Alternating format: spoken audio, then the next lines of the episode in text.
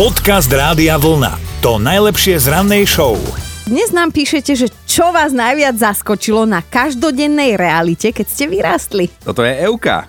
V dospelosti ma najviac prekvapilo to, že tak ako som nevedela cez pubertu čo so sebou, že akože fitko a, a diskotéky a tak, tak teraz ledva dožijem štrnástej, kedy končím práci.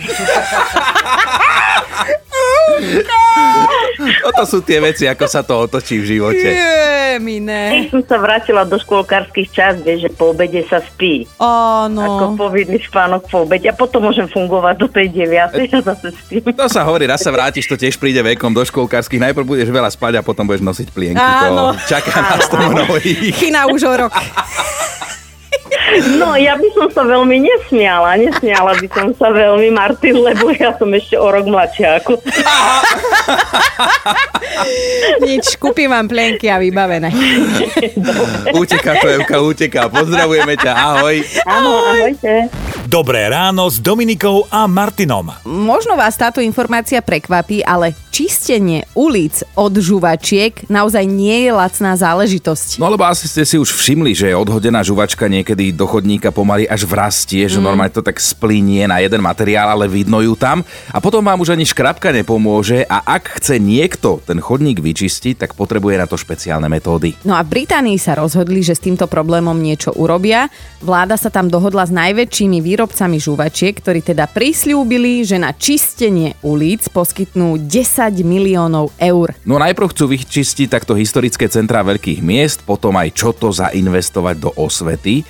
A teda my síce desať miliónov nemáme, mm. zatiaľ, mm. ale aspoň k tej osvete by sme sa mohli pridať, že by sme spravili niečo pre čistejšie ulice. A tak jasné, veď to je podľa mňa základ. Stačí nehodiť žuvačku na zem, ale dať ju za ucho do koša, vieš.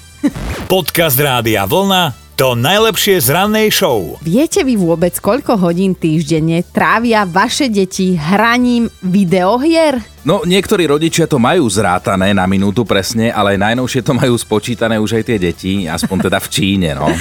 No veru, tam sa totižto chystá zákon, ktorý osobám mladším ako osemnásť rokov povolí hrať sa hry maximálne tri hodiny týždenne, aj to v presne stanovených časoch, počúvaj, uh-huh. piatok, sobotu a v nedeľu od ôsmej do deviatej večer. No výrobcovia hier z toho majú samozrejme hlavu v smútku, akcie na burzách padajú, ale teraz biznis bokom, deťom to asi prospeje. Mm. tri hodiny hrania za týždeň, dúfam Boha, to stačí.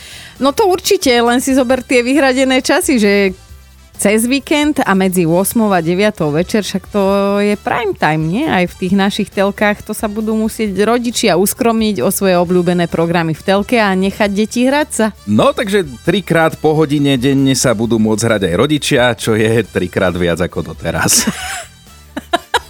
Dobré ráno s Dominikou a Martinom. Mali by ste vedieť, že muži klamú. Ale zas tieto tvoje nepodložené obvinenia, ja vznášam námietku. Ah, namietaj si koľko chceš, chlapče, ale čo je pravda, nie je hriech. Nie len, že klamete, ale ešte aj máte také, že najobľúbenejšie lži, ktoré používate úplne, že najčastejšie. Ale dobre, tak kúsok pravdy na tom môže byť. Viem, oh. na čo narážaš, lebo sme našli taký pekný článok, v ktorom vedci dali dokopy klamstvá, ktoré muži najčastejšie hovoria ženám.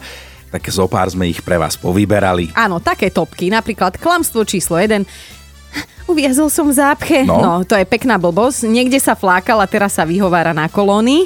Potom tu máme aj klamstvo číslo dva, veľmi obľúbené. Nevšimol som si zmeškaný hovor, prepáč, no, láska. No veď. No to je úplná hovadina. Nechce sa mu volať a toto dokonca platí aj pre telefonáty synov s matkami. No lenže môj osobný favorit je klamstvo číslo tri.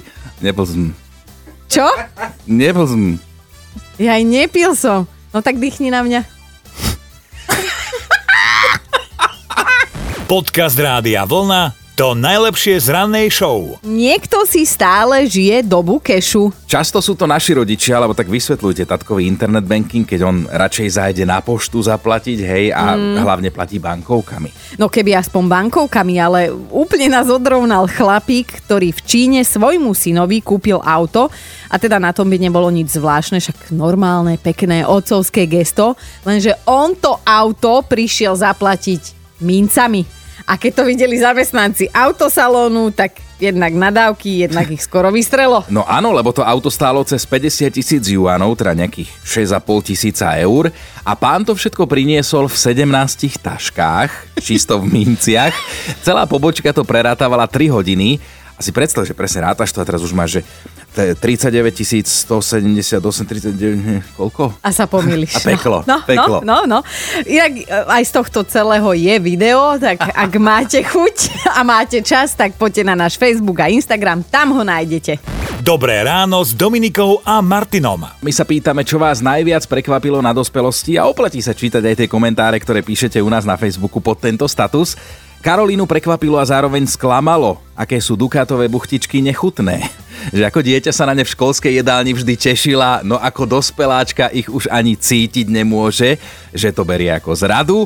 A zase napríklad Feriho prekvapila dospelosť pre zmenu príjemne. Otec mi vravel, keď si chodil do školy, nechce sa ti učiť, budeš makať. Môj otec jazdil s kamionom, tak poďme skúsiť, ideme na kamión.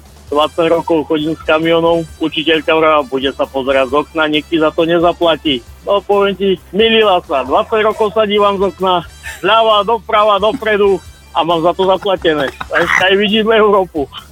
Paráda. Parádne, parádne, o, pozdravujeme ju. Aj teba, Feria, aj, pekný deň. Aj teba, ďakujem. Šťastnú cestu, zľava môžeš, sprava vyklepeš, ahoj. Ahoj, ďakujem. Počúvajte Dobré ráno s Dominikou a Martinom každý pracovný deň už od piatej.